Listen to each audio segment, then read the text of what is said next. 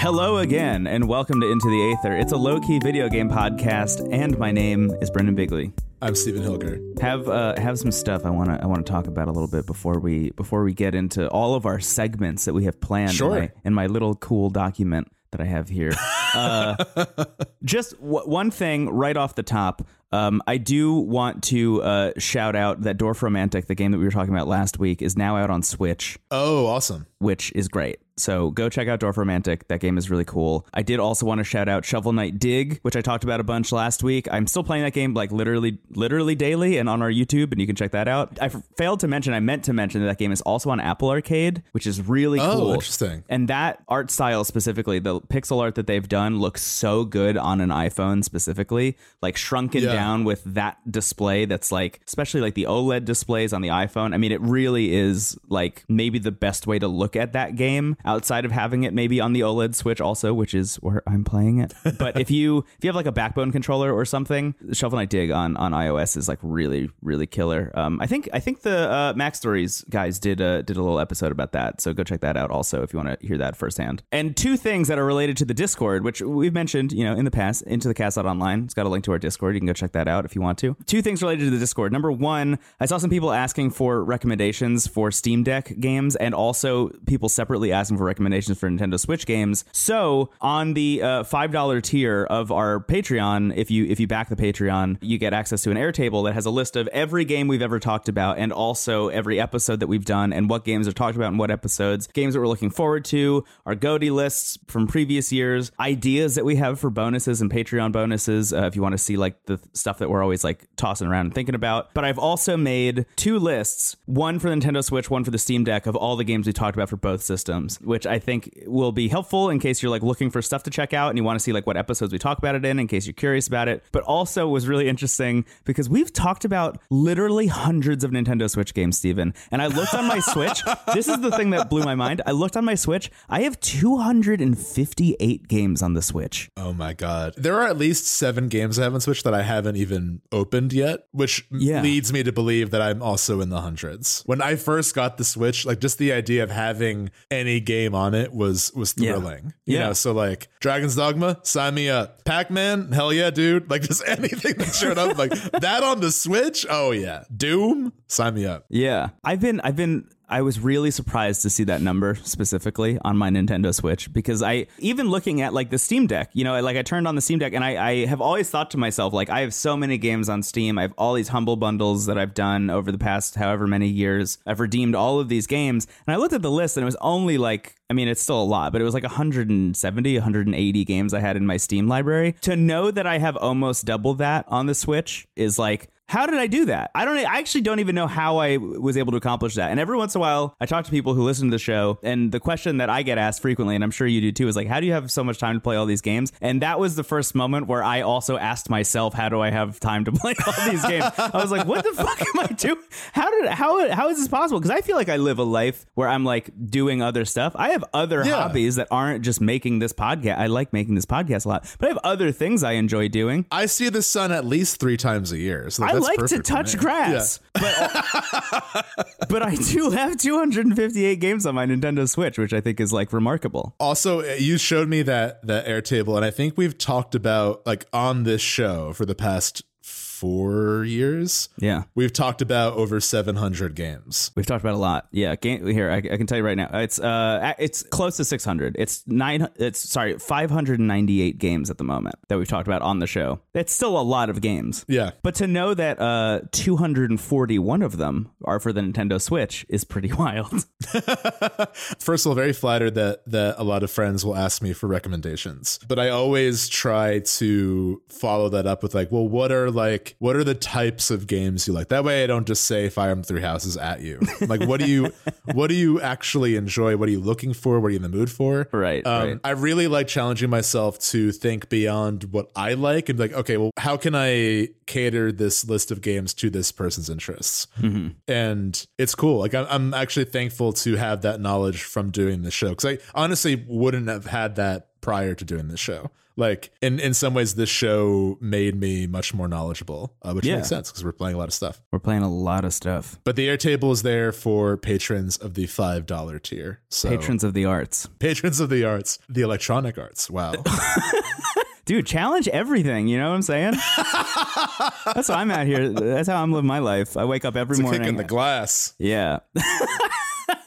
Sorry, little tang for you in this in this Halloween season. So we wanted to open this episode with just sort of a a loose list of of catch up games in some ways. Yeah. Uh, games like we might have already brought to the show or or played before, but just wanted to share an update on. Yeah. Uh, I want you to tell me about the one that you're playing because I'm also playing it. Oh yeah. So this you might have heard of this. Kind of an indie darling. Uh, came out earlier this Oh. year. Bleh. It's Elden Ring. I'm playing Elden Ring again. I, I've had an interesting like time with this game Uh, because you know we got it when it came out in February. I inhaled it Yeah. in time for the bonus that we released in March, and I don't want to say that I rushed myself in that time, but there was a point where I definitely pivoted from sort of an organic desire to explore Mhm. to I need to finish this A in time for the bonus and B for my own sanity. Like there was a point where I just like needed it to be over Yeah. for yeah. me to move on. And pretty much after beating it, I like I felt really done. I felt full. Not like I'm over this game, but like, okay, like I feel really pleased by that experience. Like I don't know if I need that again. Cause it is as much as like it's so fun and so gripping, like it is demanding. Uh, it's a FromSoft game. Like it does have that. You need to be in like a certain state of mind to want that experience. Yeah. So I remember I, I finished it in the spring, and then I briefly started New Game Plus, and I had some friends who were like getting. Obviously, it's a very popular game. I had some friends who wanted to play online together. So like I did a little bit of that. I I shared that I had that experience where I played with my friend in the same room via the internet. Uh, but we like both had like a display and we're like it was like a LAN party version of Elden Ring. It was a lot of fun. But I've like pretty much like consciously taken a break from it and also like wasn't sure when or why or how I would want to go back. Yeah. Because again, it's sort of like you watch the Lord of the Rings trilogy and like you're not just going to put it on again immediately after. I mean, some people do. Yeah, I was just about to say uh, my my experience watching Lost. I watched uh, Lost is the only television program that I watched every episode of the day it aired. I was like, you know, I was in uh, middle school and high school when that was happening. I guess uh, technically, so I didn't have a whole lot else going on, and I really made a point of like sitting in front of the television, and it was like appointment viewing for me. And I watched every single episode. And when it was done, when it was finally done, I remember thinking to myself, I will probably not watch this for at least 10 more years. And 10 years have gone by since that happened, and I still have not gone back and watched the pilot of Lost. uh, and I and maybe one day I will, but I did feel that way a little bit with Elden Ring. And I've and I've asked on the show, and you and I have asked each other, and people have asked The Wind, uh, when will you go back and play Elden Ring again? Like when will that feel right? It's a hard question to answer. And I, I had loose plans to go back to it before Game of the Year season.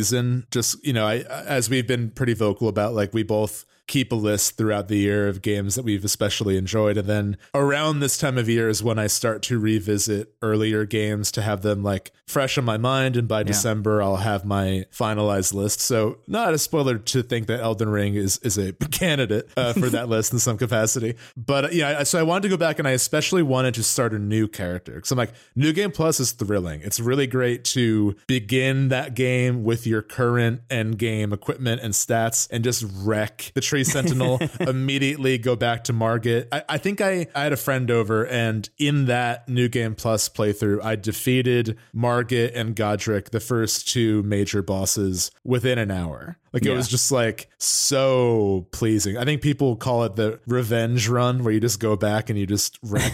and I, I like that because what New Game Plus allows for is a slightly less stressful version of the game. You have the whole map you unlocked, but you still have to go back to sites of grace in order to unlock them, which act as fast travel points. So I found that it was cool because it allowed me to explore more thoroughly areas that I missed the first time. Uh, and I missed a lot. Because I, I kind of trust Vare a little too much, and I went to Stormveil Castle, and there's like a lot of really cool and ironically more beginner friendly areas to the south and east, which makes me realize I think Vare is messing with you when Yes. he tells you to go to the castle right away. He's a bad guy. Yeah, you shouldn't trust a, a masked villain who is wiping his hands that have a irremovable spot of blood on them, like Lady Macbeth. Uh, so Calling you maidenless over and over again. Right, right, mocking you. Uh, so I started a new game. I started a new character because I'm like, I like the new game plus experience, but I want to go in fresh,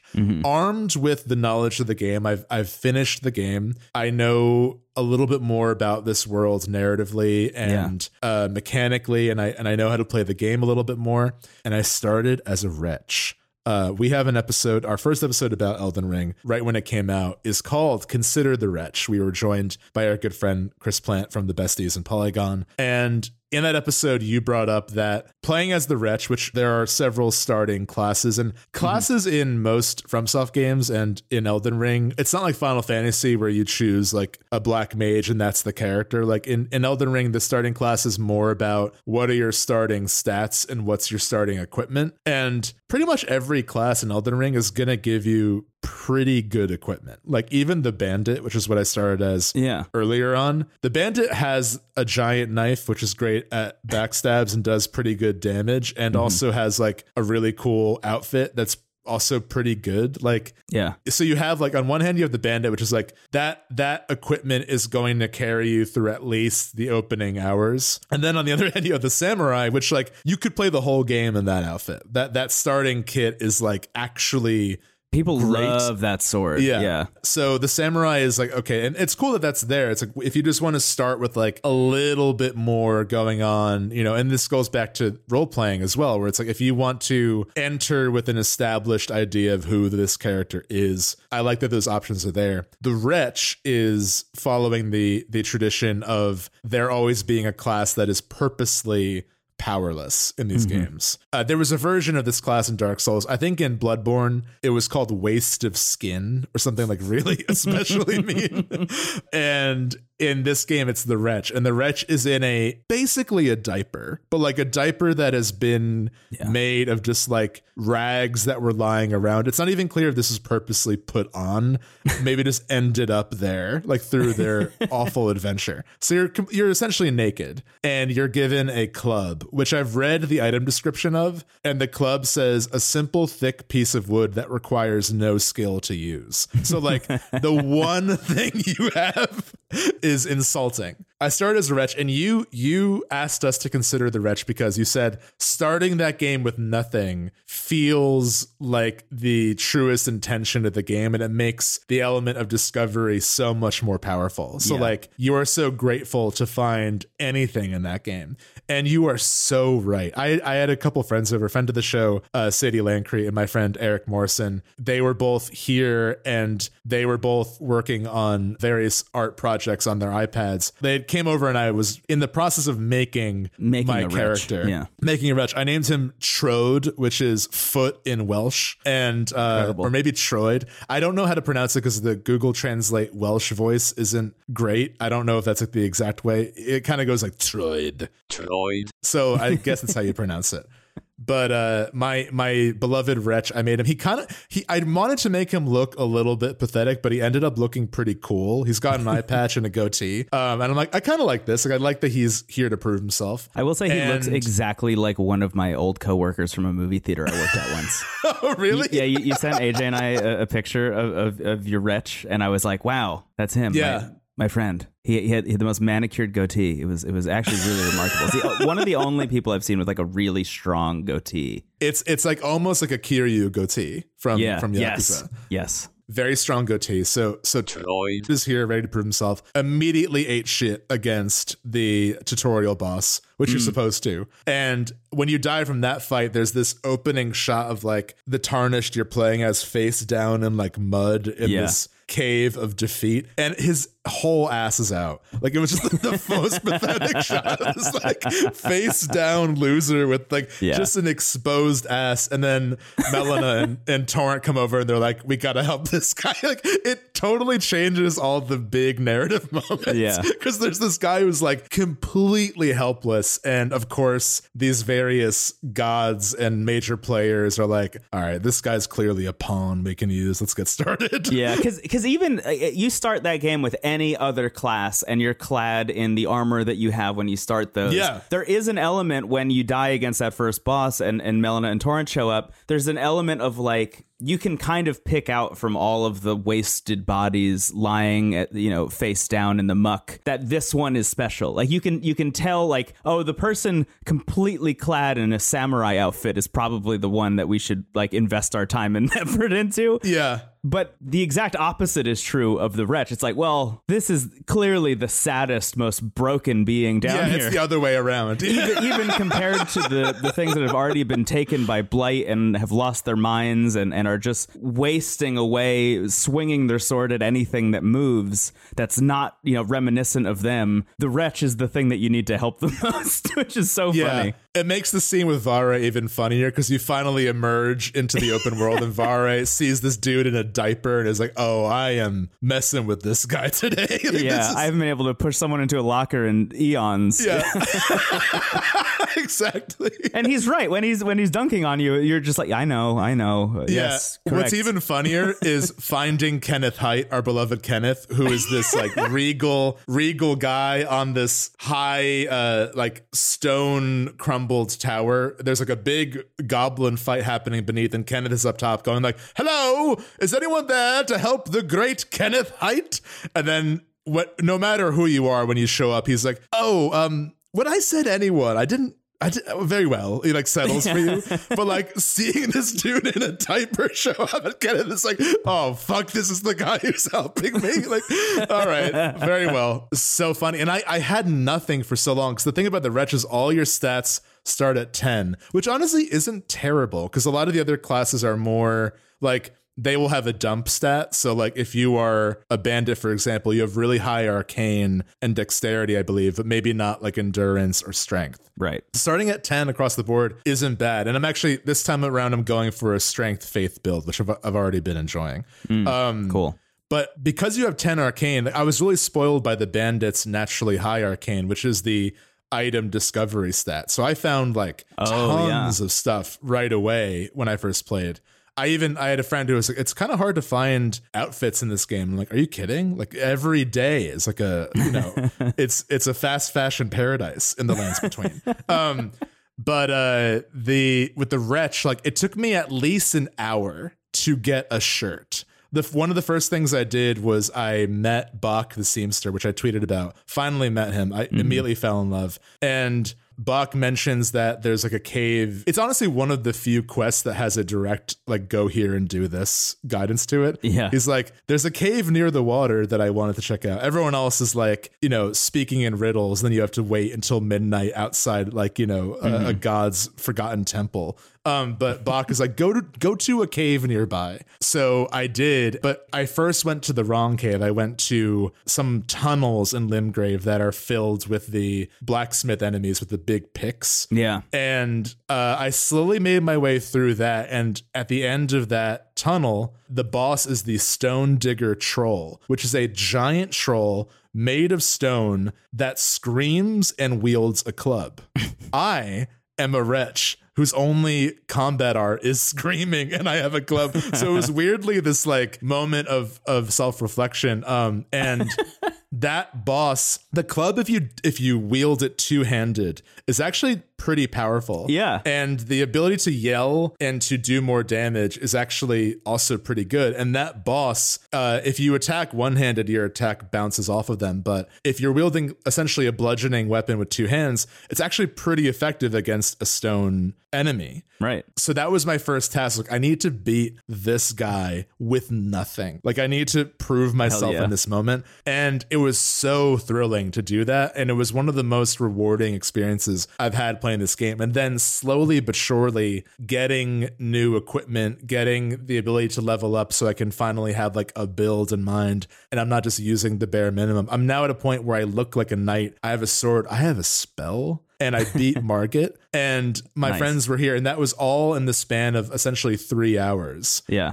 It also, again, it really does. I'm not saying that like this is the only way to enjoy Elden Ring, but I do think it adds a lot to the mechanical aspect of discovery. And it also makes the story beats where, like, not really a huge spoiler, like early on, Melina shows up and she's essentially playing the role of the maiden in your journey and she's there to allow you to harness the power of runes to level up. Right. And it's clear when she first introduces herself that she's using you in some way or that she's not being fully transparent as to why she's helping. And pretty early on, like once you have been leveling up and and doing all right, she shows up again and is like, I must admit, like I've been sizing you up this whole time to see if you really are worthy. Torrent believed in you from the very beginning, but like now I actually do too. Yeah, right. And getting that moment starting with literally nothing and now having like a little bit of power and control, like a little bit of this sense of place and of belonging and getting that scene it felt really magical. Also, having the knowledge of the world and like knowing a little bit more about the lore, it makes the moments of dialogue hit much harder. And like the world actually is not as complicated as it seems when you first begin, just because you have no context for anything. But once you like have a little bit of a basic understanding of the mythology, it's it's not too obtuse. Like there's obviously not a lot of like direct storytelling happening, but I found it to be really rewarding going to this game a second time and being like, oh, like that's who they're talking about here and that's who mm-hmm. they're referring to. And I haven't seen this place yet. And oh, this is why this place looks like that. Like I, I really enjoy those moments of discovery a second time. Yeah, I think I think the game is so about exploration, so about discovery, and that, that was kind of my point back in the consider the wretch era. Um, was that if, if the game is pushing you to spend all of your time like just exploring all of the little nooks and crannies of the of the space, it makes a lot of sense to have your character have literally nothing, so that you can be rewarded double for finding new cool things. Right? It's it's not just I found this place, but I found this item, and that will completely change your gameplay experience as well. So I, I feel like starting as the wretch to me feels like the most canonical way of playing the game. Not that the other ones are bad by any stretch, but it does feel significantly more rewarding and more in tune with I think what Miyazaki and the team at, at From Software like trying to accomplish with with Elden Ring.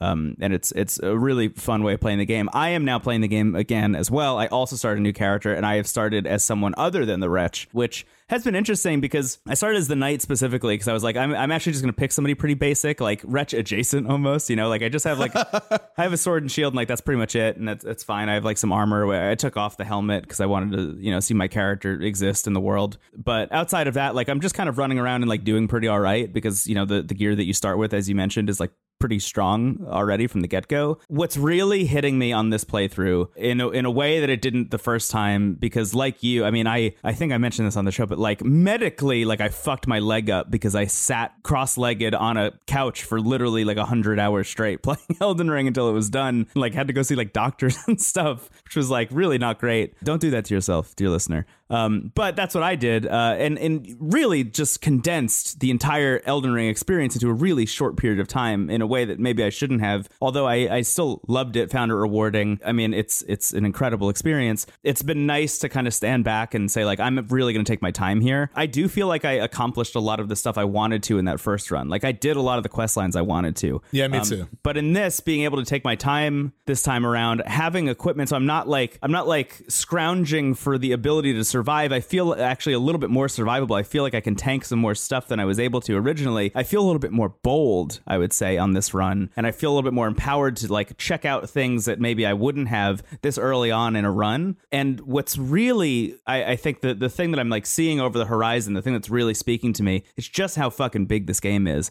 And I know that that's not like a hot take and that's a thing we've talked about and it's a thing a lot of people talk about. But playing it a second time and thinking to myself, like, I can't even imagine the scope of how long it's going to take me to get back to I don't want to give any of the locations away, but pick any of the locations that look different from Limgrave, for example. You know, the, the first area that you're starting in. It's going to take forever to get there, and I can't I can't even fathom a version of myself that was able to do that once. Let alone do that a second time, because where I'm at right now, I still, even with my equipment, feel like I've seen nothing and I know nothing. I, I have this like weird fable of an experience in the back of my head that I had in March that is, you know, essentially like a, a, fairy tale. It's essentially like Norse mythology being passed down, yeah. you know, uh, from campfire to campfire, literally in this case. Like I, I have like really no concrete recollection of how to go about doing the things I did before, just a loose understanding of what the world is all about. And that's a really cool way to go back into it. And I thought, as I was mentioning before, that it, that it would feel too soon, and it absolutely does not because, you know, just the way time works now, I think post pandemic has made those months in between March and now feel so long. Like the, the amount of stuff that has happened since March even has just kind of like clouded that entire period of time between my first experience playing Elden Ring and now. And it does still feel fresh in a way I wasn't expecting. And now playing it a completely new way is also really, really empowering and really cool. I, it, it's, I mean, it's one of the best games of all time probably. And uh, it still feels that way on a replay, even like knowing most of the stuff that will happen and how to do it. Yeah, I, I've seen some discussion. Like, I feel like the the one gripe I see repeated online a lot is like once you know everything is, the magic is lost. And like I think that's a bit of a stretch. I think that's I, I mentioned this yeah. before. I think whenever a game gets this level of acclaim, there's the six month later, it's not that good uh, yeah, always, reaction. Always. And it's not a invalid complaint. Like I understand where you're coming from. And I think that like in a game like this, there's definitely a large amount of people that might prefer the Skyrim approach where like every chest is like kind of randomized. So mm, like yeah what you get. You know, it's always kind of fun to discover Meridia's beacon in a random place in Skyrim, even right. though you know you're going to find it eventually. Like it might be in a bandit's chest, or it might be like at a campfire or something. Right. But I think like in terms of exploration, I think there's still so many dynamic things that I, I don't feel like the world is preset. I mean, even just like the order in which you can do things. Like early on, I missed a lot of the stuff in Limgrave. So like I didn't discover sorceress Selene and the pumpkinhead boss mm. until like the end game. So I just showed up and like wow. demolished them and had high intelligence. So Selene was like, "Oh, you can teach me if you want." You know, like that's so funny. This time, like getting there really early and Selene being like, "You are a tadpole in yeah. the world of magic," right? That changes the game. Like I think also in terms of item discovery, I think Arcane does add a little bit of luck where what enemies drop is different. Right. I think what's so exciting about uh, Elden Ring is like pretty much every absurd item or ability you see, you can get uh, mm-hmm. somehow. Right. Uh, it really is so cool that the game is basically like, hey, that wild ability you think is unfair that this boss can do, you can do that eventually. Right. so I don't know. I I understand where those complaints are coming from. I don't want to write them off, but I think at least in the time we took, I, I imagine maybe if you start right away, it could feel that way. Yeah. Especially if you've like you know min maxed the builds you think is best and you know exactly where to get those items. But I think that's also going back to what the wretch does for the experience is like it just makes everything. It almost reminds me of a Nuzlocke, where like in a Nuzlocke run of Pokemon, any addition to your team is valuable, even if it's like a Rattata or something. Yeah, and you learn the value of any Pokemon, absolutely, uh, and it's going to feel special to that run. Whereas as a wretch, you just learn the value of like the world, and I, I, I think it also adds a lot to the narrative, like I mentioned with those scenes with Melina, even like a scene like meeting Boc the Seamster and then finding him later and like you know, uh, er, an early beat in his quest is he tries to go to the cave and, and kind of gets his ass kicked and avenging him like showing this creature kindness with with such little power that beat of a scene felt unique given my current builds you yes, know like totally. this character going out of his way to help this creature he doesn't know with a club. That really warmed my heart. Even though i was the one doing it like it felt like a story was being told outside of my intention even. Yeah.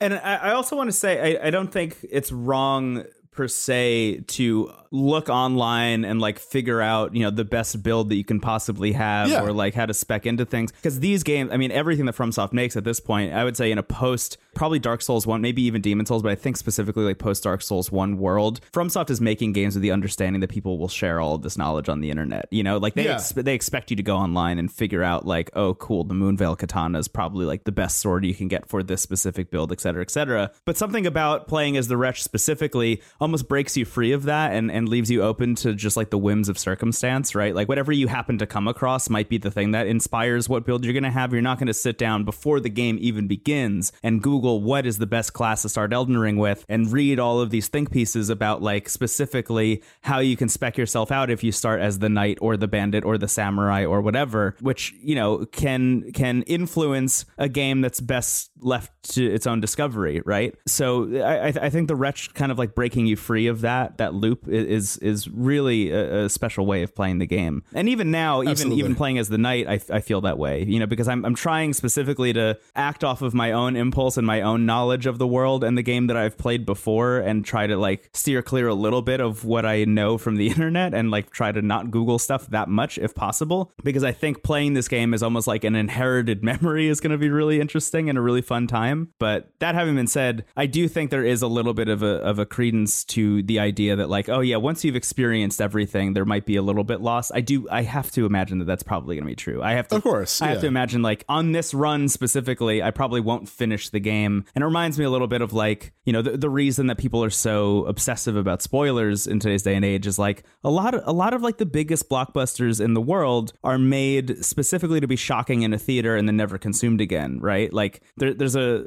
really interesting. I think it was on Hot Ones of all places. I think I think Sean Evans asked Matt Damon like why are why don't movies like the ones you used to make in like the 90s and early 2000s exist anymore and he was essentially just like the DVD business went away. Like movies were meant to be released and then make some money in theaters and maybe not all of it and then eventually get released on DVD and then they would make all their money back and become cult hits and whatever because there was this second life that we were you know leading towards of like repeat viewings and movies were made to be consumed multiple times as people searched for meaning in them which was you know maybe a, a, simplification of the actual like Hollywood system obviously. But Elden Ring and and the FromSoft games specifically do feel built to be experienced and discovered like for the first time. Luckily, there is the DVD life cycle of a FromSoft game where every time you play it, you're gonna encounter things in weird, interesting ways, and that's that's where I think this game really excels, even amongst all the other FromSoft stuff in the world. Is like you will never have the same Elden Ring experience more than once. You could start as the knight every single time, and some some whim will take you east instead of west the next time you play it and you you will constantly have Yeah. that experience forever It's like retelling a myth. You know, it's going to be a little bit different each time. yeah And I, I've just found this playthrough to be much more relaxing as well. I think there was a evil stress in my first run at a certain mm. point. Like everything post Leyndell felt like I just needed to finish it. I felt the exact same way. Yeah. Yeah. And part of that was for the episode, and part of that was like at that point I was so gripped by the narrative. I just really wanted to see how it ended. Yeah. And I didn't really have the same appetite for like, what's over here? Like I just, you know, wanted to see it through. And this time I'm like really just taking my time soaking it all in. And I, I feel like I have a much more meditative approach to the bosses. Like honestly, uh Margit still gave me trouble, but like I knew I was gonna beat him eventually because I already have. So it didn't feel as draining the first time. I also want to circle back and say, like, if you are someone who does like min max these games and go in researching perfect builds, like, that's a totally valid way to enjoy the game as well. I think Yeah. the strength of this game is that you can appreciate it in any style you want. Like we just said, like you can go in as the wretch and be totally removed from that, or you can go in with the plan. My only uh source of tension with that is I think there's a group of people online that say like that's the only way to play, or like, you know, that there is Oh, a yeah. right way to play. And that's where I push against that ideology. But I think, yeah, there's no wrong way to enjoy Elden Ring is is really what we're getting at. And I think I, I knew from the beginning that this is going to be an all timer for me, but I'm now realizing that this will be a game that I revisit kind of like Skyrim, which I wasn't expecting. And this might be a game I just sort of like feel the same way. return to every now and then. And I think part of that is like the world is nice. Like I do I do revisit Bloodborne, but I usually bounce at a certain point. Like I mm-hmm. like I like the sort of familiar beats of that opening and for whatever reason Bloodborne has has ironed itself in my head. So like the beginning to Father Gascoigne I just steamroll through it. Yeah. Same. But once I get to the Bloodstarved Beast and then I have to hunt for like potions somewhere else for that fight, that's like where I stop playing. Yeah. Yeah. but Elden Ring, I think, is just a more somehow it's a more inviting world to explore than past entries. Yeah, I mean, it's you know, it's absolutely beautiful, obviously, and the thing that really strikes me on this play as well is is the music. The music is you know, I Yeah. I really always loved it, but I didn't appreciate how much it settled me. I think you know the mo- Yeah. the moments in between the fights, you know, when you're just hearing like the ambiance of the world and and and the like really sparse music, almost Breath of the Wild adjacent in terms of how sparse it is. I, I feel like I think I think it's really a, a powerful motivator in wanting to keep you in the space. Yeah. and uh, and and it's the reason I think that you would want to go back to it the same way you would Skyrim. I feel the exact same way. I mean, it does weirdly feel like I'm scratching the same itch of like I just know this world really well. I like it, and it feels inviting, even though it's like known for its crushing difficulty. It does feel Yeah. like the kind of place that you would want to hang out in the same way you would the world of Tamriel. Yeah, absolutely. And I, I think the harshness of the world makes those moments of calm feel so much more precious. It's honestly, I mean, I, I know comparisons to Breath of the Wild are inevitable, but like, I think Breath of the Wild is often talked about as this like cozy, calming game, and it, it's brutal. That game is full of Link dying in the most unceremonious ways possible. it's not violent, but like you're gonna die a lot more in that game than any other Zelda game, except for maybe the first one. But like that game in some ways has the same design philosophy. It's just presented in a much friendlier way. Mm-hmm. But like mm-hmm. there's still the blood moons, there's still like the same level of adversity. But again, it's to serve the moments of quiet where you're just climbing a mountain or in one of the towns that feels really real. And that's what you leave the experience remembering. And like that's why you want to go back. Yeah. You somehow forget the adversity and only remember the good times, which is uh, kind of like life. If you ask me. so anyway, uh, Elden Ring is good. That's just what I wanted to say again out loud. That's really cool. I I, I think I, I think I agree with you. More on that in December, the coldest month. Actually, not really. February is. Do you want to take a small break and move on to other stuff? I would love to do that, Stephen. Uh, thank you to Elden Ring. Talk to you later. Thanks, Elden Ring. Thanks, Melina. Thanks, Torrent. Thanks, Boc. Goodbye. Bye bye. Brendan, Stephen. it's October 2nd at the time of this recording. Yeah. I have a, a tasteful cold, a slightly stuffy nose. Mm. It's crisp, it's crisp autumn air outside. Yeah, You know what season it is. I do. AJ, please tastefully play the public domain haunted ska.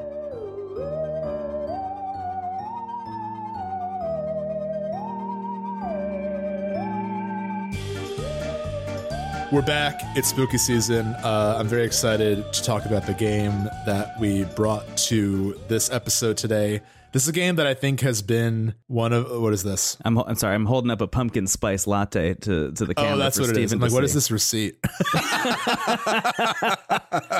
I'm drinking a pumpkin spice latte. I decided I, I yeah. knew today was day one of spooky season. I was like, I, I should get into the the Halloween spirit and drink a, a PSL, which I won't dunk on. I'm glad we're past dunking on the pumpkin spice latte. By the way, I'm glad that people have just, at least in my in my purview, people have stopped doing that. I feel like we've accepted that, like maybe it's okay to treat yourself. Maybe it's okay to have a thing that makes you happy. Yeah, I have two points on that. One, I think the main gripe was like, it's not pumpkin. It's like, of course, everyone knows it's not pumpkin. It's just whole milk and sugar. Get over it. Yeah. Uh, the second is I think everyone secretly enjoyed it but couldn't admit it. So there was this like this uh, initial wave of self mockery to have this like shield of defense that you could enjoy it, but you're mocking it, so it's okay. Now we can just embrace it. We're past it. We've all grown Yeah, up. maybe, maybe earnestness should beat uh should beat mockery. How about that? maybe How about that? maybe maybe fucking enjoy something instead of uh, caking yourself in as much irony as there is pumpkin spice mix in your latte. How about that? How about that? I really love this time of year. I really like. I feel like in October, I've since we started doing Getting the my show. fucking soapbox. We can talk about video games. push. Yeah. Sometimes you just need a hard cut. You know, it's not. It's not a. It's not a metric of quality on the bit. Sometimes you just need to immediately yeah, sometimes you need to smash the eject button. get the cane and pull off stage. oh shit! Brendan's doing ventriloquism again. Get the cane. How about mockery instead of earnestness? Who's the dummy now? See? Anyway, I love this time of year. I, for whatever reason, never really dress up for Halloween. Like even as a kid, I just never, I never could commit to a costume in time. And then when I do, it would be like a really bad idea that goes so badly, I never want to do it again. So like one year, I dressed up as a bear, dressed up as a bear. So I had like a bear suit and a bear mask. Like no one liked it or thought it was cool or funny, and neither did I. I think that's cool and funny. Just hearing about it. Yeah, it's cool if you say that's what you are, but just seeing a man dressed as two bears is a little it's a little weird. Even if I don't directly participate, this is the time of year where I usually throw a big party. Uh, I love like hosting events for this. Like, you know, it just it's just very fun. I also just like the lead up to the end of the year in general. I love the fall. And when we started the show, I I made a mission for myself at least to play kind of Halloween-ish games, but I kind of I don't want to say chickened out because everyone has their own comfort levels with horror stuff, but I didn't know or think that horror was for me. Mm-hmm. So like in our first season, I think I brought Night in the Woods and Oxenfree to the show, Yeah. which are both like extremely Halloween-ish games. Totally, You know? yeah. Good picks. And we had a fun time talking about them. But I think I was like in my head, not fully conscious of whether or not I could do like full blown horror. And for whatever reason, hmm. I I want to say like either 2020 or 2021, I pushed myself. So that's when I streamed Alien Isolation and Resident Evil Biohazard. It's very similar to the times where as a kid, I really was afraid of roller coasters and I didn't think they were for me. And then I finally just said, you know what? I'm going to go on like the scariest one hmm. and see how I do. So I went on Nitro. Uh, for those who Hell know yeah. Six Flags Great Adventure, Nitro is the roller coaster where you're going up this giant hill and as you go up there are signs like you are now higher than the statue of liberty you're now higher than the eiffel tower Yeah. like and you're getting this great view of the pine barrens Yeah. The scariest place in New Jersey. the scariest place in New Jersey. This is the spooky season of roller coasters is Nitro for sure. Even more than the actually Halloween named ones. the first drop of Nitro is like so crazy. And I loved it. I went on it like a few times after. And then at, at that point, I just went on everything hmm. and I had the best time. So Alien Isolation was my Nitro for horror games where like that game is terrifying, but I streamed it and I had a really fun time. Like even though I was on the edge of my seat, like chat was having a great time. I really liked sharing it. It felt like Yeah. being at a scary movie together. I think streaming it helps a lot. Like I don't know if I was just like by myself if I could do it, but what I've also learned is that horror is such a huge genre even for games. Like it's kind of like saying you don't like rock. It's like what does that mean? Like there's so mm-hmm. many mm-hmm. different examples of that. So i'm really grateful that i push myself because now i feel like when it's this time of year i go out of my way to play different kinds of horror games and you know halloween-esque games. So Resident Evil Village came out last year. We both loved that. So I'm, I'm all in. And I have a fun lineup for this year. Yeah. What is it? What's your lineup? Yeah, so I did actually make a playlist on backloggd.com of games that I just want to check out this season. Not necessarily stream, but those are just like games I've decided to try to play this month. Um, but in terms of what I'm streaming, yesterday, so this this will already be on our YouTube by the time this episode comes out. Uh, yesterday I screamed, uh, screamed. God damn it! I really didn't mean to do that. I screamed. Yesterday, I streamed Inscryption, which we'll be talking about shortly, uh, which was a lot of fun. Uh, next week, so this coming Friday, when this episode comes out, the 7th, I'll be streaming Doom 2016 at 8 p.m. Central Time. The following week, uh, on Friday, October 14th at 8 p.m. Central Time, I'll be streaming Ib, the recent remake of a 2012 RPG Maker horror game that's like a cult classic. Really excited to play that. I'm excited. I'm excited to see that one. Yeah. Yeah, that'll be via my Steam Deck, although that is coming to Switch next year, if you're curious about that. The next week, Friday, October 21st at 8 p.m., I'll be streaming Silent Hill 2. Uh, that's one of my favorites. I haven't played it since 2013, so I'm excited to go back and uh, relive the horror with James. Uh, and then on Halloween, Monday, October 31st at 10 p.m. Central Time, I'll be streaming the DLC of Resident Evil Village, the self contained story, Shadows of Rose. And uh, I'm hoping, I've read that that's a four to six hour game. So I might try to do it all in one go. That would be so exciting. Yeah, because most of these I'm, I'm keeping to like 90 minutes to two hours. But that one I think would be fun to potentially do the whole thing in one go. Maybe I'll maybe I'll take off work on on November 1st just so I could stay up and watch the whole thing. Hell yeah. So that's the plan. So just to go through uh Inscryption, Doom, Ib, Silent Hill 2, and Resident Evil Village, Shadows of Rose. It's really exciting. So that's twitch.tv slash into the cast or, or go to into the cast online if you don't feel like typing that in. You, you there. um, yeah, I'm really I'm really excited about that. That's gonna be that's gonna be really fun. Should we also mention while we're talking about plans, spooky season plans, should we talk about our, our bonus for this month? Oh yes. So usually in October we'll also have the bonus be like kind of Halloween themed. So Yeah. our first one was Bloodborne. Then we did the Batman trilogy, I believe. Yeah. And then we did uh, the Luigi's Mansion trilogy, if you want to call it that, which is a lot of fun. Those games are awesome. I do want to call it that also. Yeah, the, the Mansion trilogy, uh, the Doors. Uh, what do real fans call it? Anyway, this month for our bonus for October, we will be doing a duo in a sense. Yeah, very grindhouse of us. Very grindhouse of us. We will be covering Super Metroid and Castlevania Symphony of the Night. So it will be the Metroidvania episode. Yeah. Uh, those are the two games that essentially led to the term we hear all the time now. I have actually not played either of them. Hmm. I've recently started both, but up until now, I have not played either of them, which makes me a poser.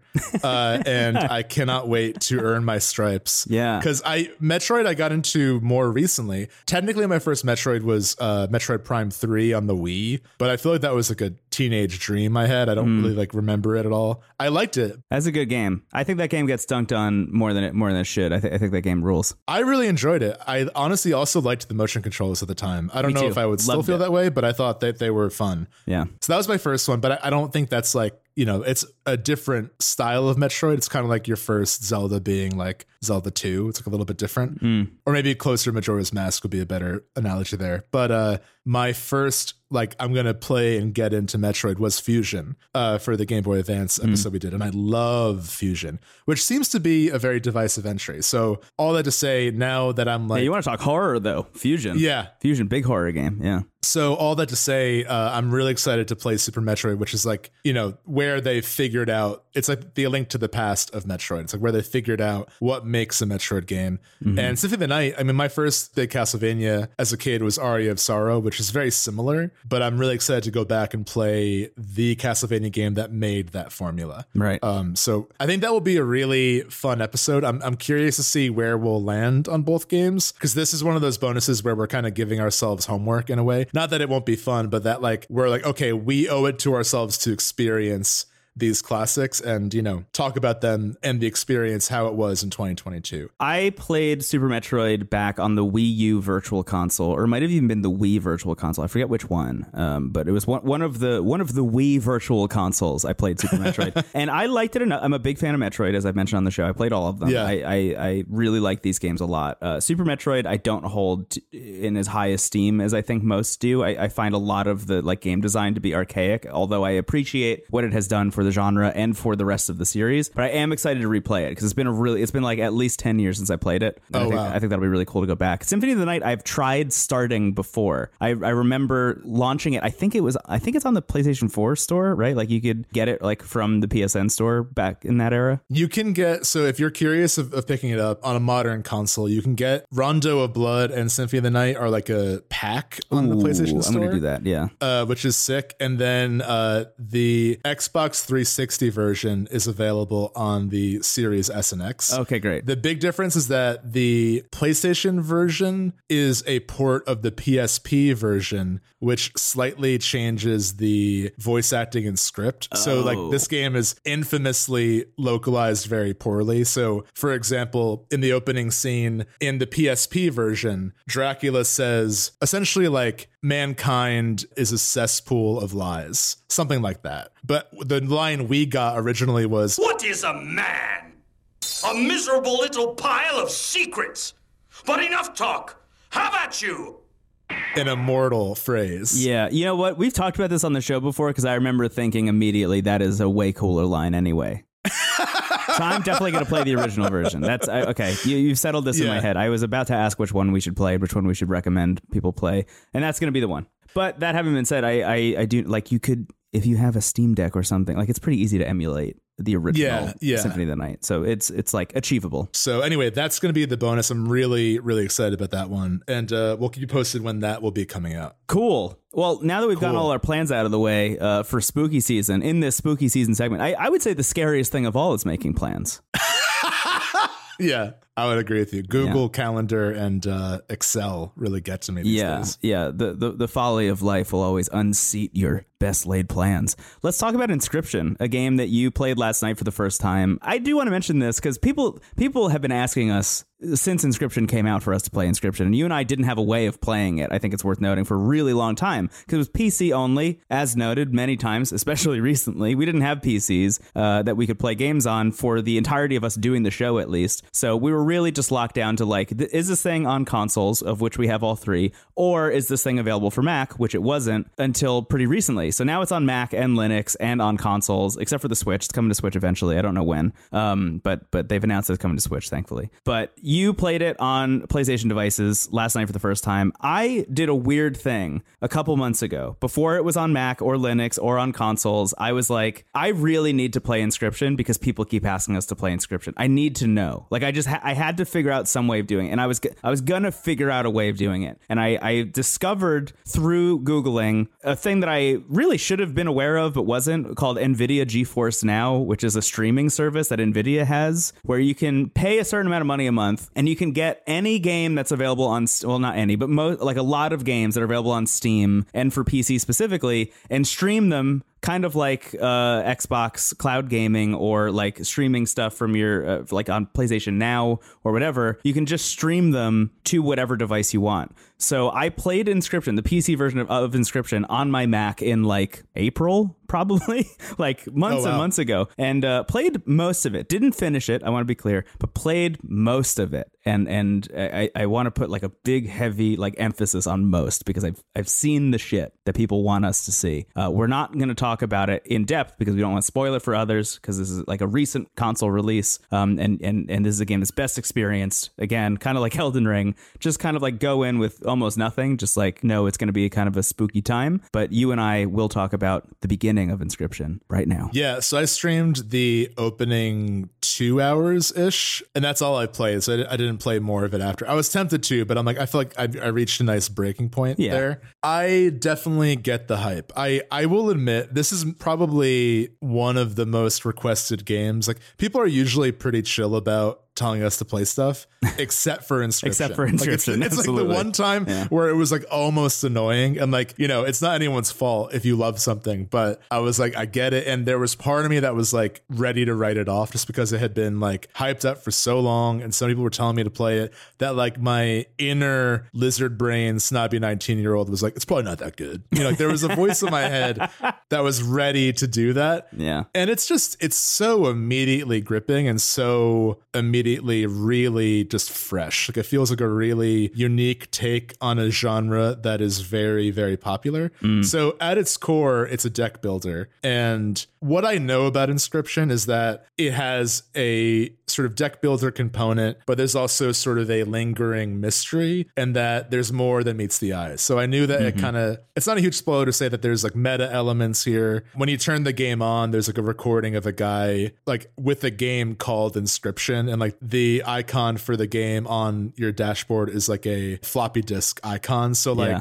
When you go to start the game, it makes you hit continue and not new game. You can't start a new game. Yeah. Like there, there's little elements like that, like right at the top, just to kind of unseat you from your from your comfort. This is also the same developer who made Pony Island, which I haven't played, but that game, the trailer is like this game is possessed by Satan or something. So like, Yeah. you know, I knew that that was that that's happening, but pretty much everything else, all the details, I, I went in completely blind. Which I would recommend if you're playing this, go in as blind as possible because I think the way this game begins, you're essentially at a table, like in this very Evil Dead 2 cabin in the woods, and you see these glowing eyes across the table. Who is this person that you're playing cards against? And they essentially are both your opponent and also kind of the dungeon master where like the game will pivot between sort of a magic the gathering uh I, I kept facetiously comparing it to yu-gi-oh on the stream but like it's not unlike that because in order to play cards you have to sacrifice others so like uh, early on you learn that you, there's a whole deck of just squirrels and then there's the deck that you're drawing your cards from and squirrels are essentially a zero one creature that is meant to be sacrificed so Yeah. you'll see like They're just fodder for other more interesting yeah. games. There's a there's like a blood count on each card that is the number of sacrifices required. So you're learning the rules of this card game, but you're also being put in this position where like you are playing as a person who is trapped against their will in this cabin by this guy. So, in between moments of playing cards, and then there's also like a Slay the Spire esque map that's put on the table where there are like beats of a journey you can go through, and the guy across the table who's just glowing eyes but occasionally puts on masks uh, will narrate like what happens and he'll ask you to do weird things. So like there might be like, oh, like you come across this altar where like you can sacrifice one of your cards and give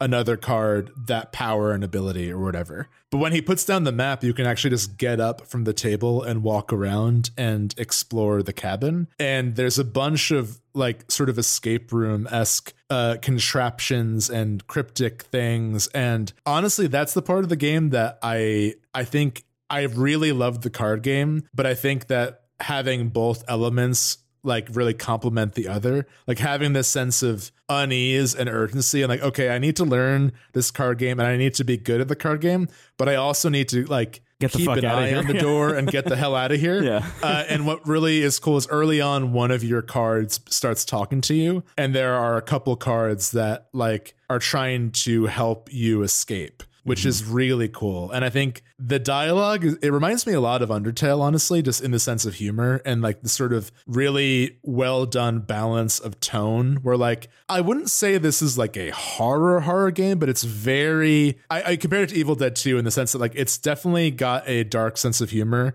and it's very goofy and grotesque but it's it's wanting you to feel uneasy you know i i did scream at one point in the stream Yeah. uh, which isn't hard to scare me but this game did scare me a little bit but overall it feels like it's a nice balance. It's a nice blend of all those elements. And the moments that are i think made to be the most shocking are more unsettling than scary. Like there's not really a lot Yeah. of jump scares. It's more like like for example one of the big things is when you lose a game you wake up in like this weird room in the cabin and the guy takes a picture of you and you have to make a card that's named after yourself. So then all of a sudden, I have a card in the deck named Steven that like pretty good card. Uh, but it's like, okay, so are these talking cards like ghosts? Like, are they other people trapped in this place? Like, am I going to become a card? I already am in some ways. In, in in your deck, you'll just mysteriously have like other named characters where it's like, oh, well, who was th- was this someone who was here before?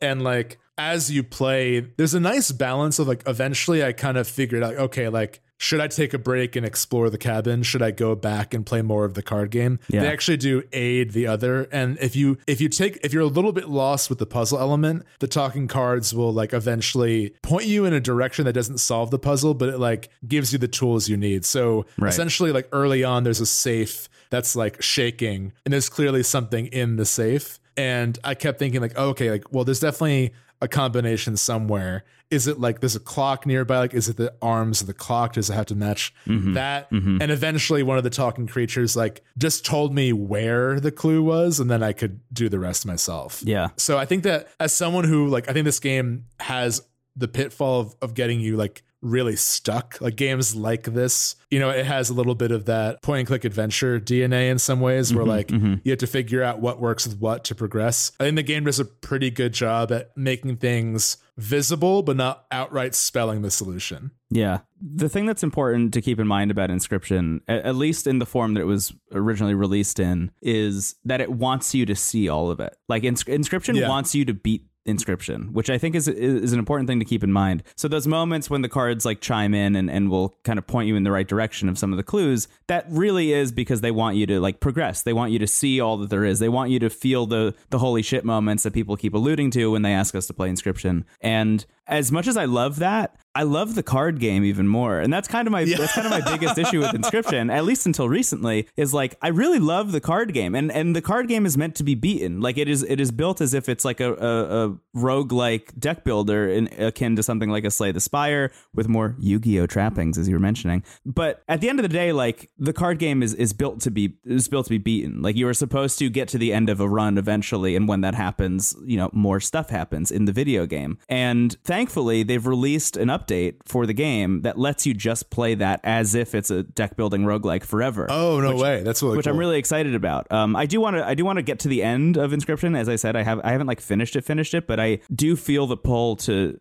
check out. I think I think it's called Kaycee's Mod or something like that. But uh, whatever it's called, I, I do want to check that out eventually and just see how that feels. Because honestly, like I'm playing this, uh, I guess for the second time now on the Steam Deck. I picked it up and started playing it while you were streaming it because I was like really feeling the pull to also experience it. And for some reason, it didn't pull my cloud save data from Steam from the Nvidia Now thing that I had done. So I did have to start from scratch, which is a little bit of a bummer. But I also remembered how a lot of the puzzles were solved like pretty quickly, which allowed me to progress much faster. But immediately, I, I felt like the pull of the world and and the aesthetic of the game. I mean, the game looks unbelievable. It, oh, it's so cool. we yeah. we allude to the the Cuphead moment of of an older Xbox event pretty frequently. Uh, the, the moment in which they showed a sizzle reel of all the games coming to Xbox, and they showed Cuphead for about eight seconds. And it was all anyone could talk about, even against like a new Gears of War and a new Halo and a new Forza. It was like, what is that game that we saw six seconds of? Uh, when, when is that coming out? Inscryption was a similar thing. When Inscryption was first announced, I just remember everyone being like, "What the fuck is that?" Uh, Yeah. because you just see like two scary eyes in the dark turning into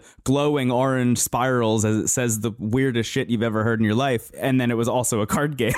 Uh, Yeah. which and and and that was just really really enticing. And I, I think the game the game is as good as everyone says. If you haven't played inscryption like just go check it out. It's on like most things now as we said except for switch. It's the only place it's not available right now but it is coming to switch. And i'm enjoying playing it on steam deck specifically because it just feels like i have the switch version early which is really cool this game is going to be very good in handheld mode and i think really good on the oled switch specifically for those of you who have that because the i have to imagine those like true blacks of like the the shadows in which the eyes are are, are floating Oh, yeah. going to be really cool on an oled display What I was surprised by is I, I got it on PlayStation kind of just to be able to stream it. Yeah. And I was like, I wonder this is not an ideal way to play this, but they actually do use a lot of the feedback in the shoulder buttons. So, like, for example, Cool. to end your turn, you have to hit R2. Yeah. And they make that progressively harder to pull down. Uh, so, like, you really feel like, okay, this is a big decision, Yeah. like me ending my turn. It's so cool. I think it's really brilliant, even like only two hours in. I know, like, I feel like I might fall in your camp, or like, as the game continues to focus more on the mystery, I wonder if I'll miss that focus of like the card game and the cabin exploration.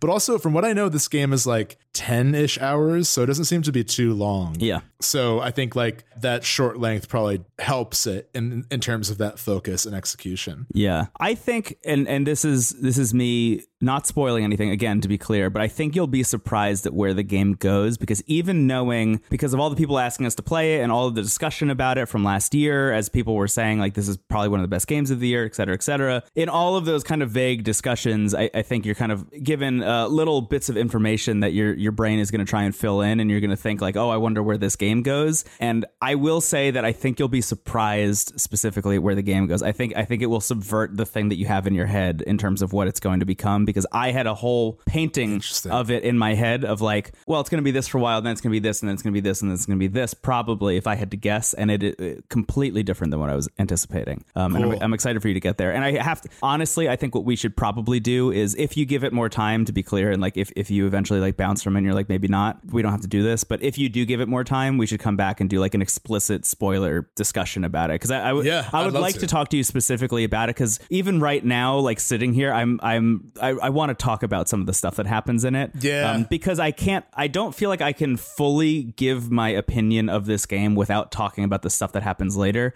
Because the things I'm more critical of are all like deep, deep, deep spoiler shit. Uh, so right now, the part that you're at, I'm like, Inscryption's one of the best games of all time, baby. Like I, I love Yeah. that shit. That card game is so good. I love the Prospector and the Dark. eh, Really good stuff. Um, I love the escape room stuff. Like it's all really good. But I, I, I would like to talk a little bit more about about where where I push and pull against Inscryption. I think over time. Yeah, at least in the opening hours, my my pitch for the tone of the game is like again to cite Evil Dead 2. There's a scene in that movie where Bruce Campbell is in this haunted house and essentially like everything possible has gone wrong and he's like so defeated and bloody on the floor. And then the whole everything in the room starts laughing at him. And then eventually he starts laughing with them and then starts crying. just like out of desperation. And like that scene to me just describes the feeling of playing Inscryption. It's mm-hmm. like mm-hmm. I know this entire setting is out to get me, and I just have to roll with the joke at this point because Yeah, I, I am totally. powerless. It's it's really fun. It's it's also perfect for October. It's not really. I haven't found that it's like. Again, it's more unsettling than horrific, if that's a concern. But yeah, it's honestly they the the developer of this game really knows Magic well. There's so many things that are just from Magic the Gathering, you know, from other collectible card games. So like, it's cool to see such like a cursed version of that. Yeah. you know, and eventually, like, there are beats where the game has enough restraint that like the music calms down. The music is incredible. The whole presentation is great, but the music slows down, and you actually do find yourself just focused solely on the match. Like, there are moments of the stream where I sometimes forgot the mystery, and I forgot that I'm trying to get out of here, and I was like, okay, what's the best move? And like, I like that that game has that kind of pacing, that ebb and flow of tension Yeah. and things are broadcasted enough where like what is considered boss battles are essentially like the guy's gonna cheat hardcore. Like in a normal in a normal match like he's fine but like when it's a boss battle he's going to cheat in a new way. So for example the stream ended uh he and he has different masks for different characters in this like story he's telling. So he puts on a mask where he's like uh the angler or something and everything's like very underwater and stuff and he has a hook where he just takes one of your cards after your turn Yeah, whenever so he like wants. Yeah. it's broadcasted but and you know and you can kind of use that strategically because you have to sacrifice so many cards you can think okay i want to sacrifice the one he's trying to take but still it's like there's a whole there's a whole new layer of it that's so inherently unfair and thankfully you're given tools that are kind of meant to also cheat which is fun like one of the one of the pickups you can get is a backpack full of weird items that like one of them are just scissors where you can cut up one of his cards and just like remove it from the game Yeah. so stuff like that. Other other things I won't spoil because there's some really fun reveals with those items. Yeah. but it's it's just really cool. I, I definitely want to play through all of it, and uh, maybe we'll talk about spoilers one day soon. Yeah, I'd like to. Uh, it's Inscryption's really good. It's a really cool game. I, I, I really do like it a lot. I, I know I was just talking about how I have some stuff I'm critical of, but I mean that doesn't that doesn't stop the fact that I, I think it's brilliant and I really like it. Uh, and and I think you should check it out, dear dear listener, if you if you haven't yet. Totally, I agree. Can I talk about a, a spooky season game I've been playing as well? Um, another one that has been requested of us, uh, not as much as Inscryption, but a couple people have asked us if we if we were going to check this out. Um, and it was a thing that I didn't think I would check out. Honestly, like I, I, I looked at it on Steam and thought like maybe that's not for me, and uh, picked it up anyway because I mean half of the show is us just like trying to combat our preconceived notions about what games we like. Yeah, absolutely. So this game is called Prodeus, P R O D E U S, not Proteus, P R O T E U S, which is a different indie game from like the PlayStation Vita era that I also really liked. But this is a game called Prodeus. It's been in early access for a couple of years, as it turns out. I had, I had not heard of it until it launched out of early access this week um, on Steam and is also available on Xbox and PlayStation, which is pretty cool. I would say that it is a Doom like video game. Uh, it is Doom by way of like Doom 1, like the original Doom, and Doom 3, as if the two of them have like merged together in some kind of unholy union. Um, because it has all of the like lighting and visual aesthetic and and and I would say like tension of Doom 3, which I, I said this in my video about it on, on our YouTube channel, but like Doom 3 is my favorite Doom. Weirdly enough, like I, I have since learned that that's actually a hot take based on the comments in that video. but I always really liked Doom 3. I, th- I thought taking that taking that game, which you know is built from the ground up, or taking that franchise, which is built from the ground up to be like this kind of hectic, frenetic kind of you know uh, romp through hell, uh, but being like as metal as possible about it. Taking that and trying to do a more horror slant on that was a really cool idea. And of course, although that game is a survival horror game for most of it, it does become the Doom you know and love by the end of it. Because eventually, like, you get into hell, you get the BFG, you start, like, going wild with it and the game ramps up very slowly I, th- I think that that i think that doom 3 is really interesting in its pacing because it, it wants to be one game until it's another kind of game and and that that growth is really interesting i think That reminds me a lot of Resident Evil 4, where like the Yeah. the four areas in that game, like the village is very much survival horror, like Mm-hmm. definitely the scariest area and sets the tone well. And then the castle's like a little cheesier, a little more classic Resident Evil. Yeah. And then the island is just Michael Bay. Like it's just a pure action movie. Yes. from that point on. And in that game, it really works, you know. And I think like Resident Evil 4 to me always serves as a microcosm of what Resident Evil does well. Mm-hmm, Village was very similar, where like there were distinct areas that were all different takes on a Resident Evil game. Yeah. And uh, yeah, I, I I'm really excited following that up to see what Shadows of Rose does. From the trailers, it looks like they're taking kind of a more Silent Hill approach, which to me reads as like, okay, this is a DLC story. Is this them like testing out a newer direction for the series to move in post Village? Because in some ways, Village feels like a swan song of like, here's everything we can do well, but what's next? You know. So I wonder if Shadows of Rose is them testing that. But regardless, what you said about Doom 3 reminded me of that. So Yeah. I am, I'm very Yeah. interested in Shadows of Rose. I'm really excited to talk about it. Uh, yeah, It's, it's going to be fun. Yeah. Anyway, Doom 3 leans very heavily in its early hours into aesthetic and that that aesthetic is in Prodeus like in spades the the like dark corridors with one flashing light that's kind of like you know reflecting down these metallic hallways. They like really lean into that but they also simultaneously use pretty heavy like pixel art textures for all of the surfaces and the environments and the enemies that you're fighting and and the objects in the world. And in those ways it feels like the original doom in ways that are really cool. And and this halfway point between those two visual styles meshes really well i think in prodeus. I, th- I think it's a really like stellar uh, visual identity that this game has kind of cooked up. It reminds me a little bit of a game i played last year actually called into the pit on on xbox. Oh, yeah. Uh, kind of Yeah. kind of a similar thing but definitely you know more doom adjacent. So anyway the game is essentially just built from the ground up to be kind of like Doom, but it has more of a Metroidvania progression style where you will go and do distinct levels, just like the original Doom, and people can make their own levels, which is also really cool. It's a whole second thing. It's a whole second life that this game is going to take on, I think, as people start to build levels around it. But what they've set up, at least in, in what you download when you first play Prodeus, is a series of levels that slowly become more and more like Metroidvanias and become these like really intricate hallways and, and series of spaces that wrap in on themselves and you need to get like specific color coded key cards to get into new zones whatever whatever as they continue to throw enemies at you. And that's where the game gets like really frenetic and kind of takes on a life of its own i think. Um, because at the end of the day uh, you know I, I wrote I wrote this on the thumbnail of the youtube video but I, I went into this thinking like is this going to be a doom cover band? You know like am, am i am i at my local bar seeing somebody play bruce springsteen songs when Bruce Springsteen's voice is like really specific, you know, like you can't always sound like Bruce Springsteen. I thought that's what this was going to be initially, and that's kind of why I wasn't super into checking it out. But this game is really trying to do something very different. I would say number one, it's a lot easier than those games are, which I, I actually like. They have a whole bunch of difficulty options that you can go and, and mess with. Um, and they have, I think, seven to choose from when you start the game, you know, between easy and the hardest one. But the big thing about this game is that when you die, you just go back to a spawn point and you unlock all these checkpoints throughout the level because they want you to keep progressing. So anytime you die, there's really no like, there's no fear of death in that way. So you can go in and just go like guns a blazing, be the wildest person you can possibly be in this space that is asking you to just like rip through demons. Um, and if you die, that's fine. You go back, you lose maybe a minute of progress. You know, like it's really it's really not that big of a deal. And I really like that about this game because that that's the kind of thing that's going to get me to want to keep moving forward because I constantly feel like I'm progressing.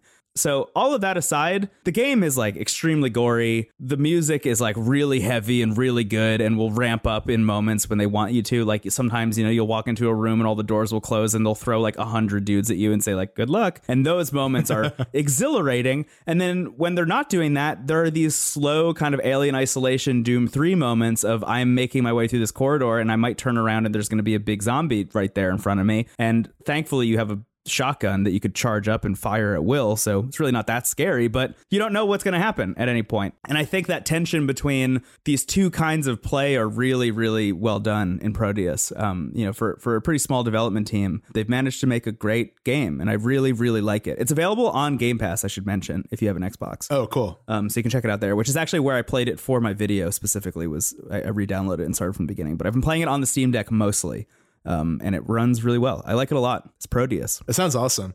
I'm really excited to uh, finally check out Doom 2016 as well, which I feel like my experience with Doom is really just the first one and Doom Eternal. And I, I like what Eternal was doing, but I feel like it had some issues that sequels fall into where there were just some extraneous elements of it. Yeah. When you play it, it feels like an encore to 2016. Like, Yeah. like Doom Eternal feels like the band coming back on stage and, and doing a, an, another couple songs. The Um, boys are back in town. yeah. Yeah, exactly. but Prodeus sounds awesome. I might check that out once I'm fully onboarded to Doom. Yeah, honestly, I would maybe recommend playing it alongside Doom 2016. Like, if, if you're gonna if you're gonna play Doom 2016, uh, is that next week? That's next week, right? That's next week. Yeah. Yeah, yeah. Download Prodeus while you're at it. I mean, they're both on Game Pass. Check them both out and, and see how you feel. Um, do the first couple levels. I, th- I think you'll be really surprised at how much you like it. Cool. Yeah, I'm excited to check it out. But that's uh, that's spooky season for this week. That's it.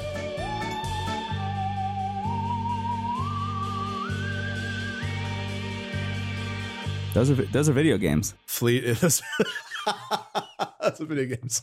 I'm very excited. Uh, so yeah, next week I will be bringing Doom at the very least, but I'll probably bring a few more games that are on my playlist there. Um, there's one that is like a game I got on itch that's essentially purposely made to look like a PS1 game. It even has a fake PS1 loading screen that I'm very interested in. So potentially that one, but uh, I'll Cool. report back next week.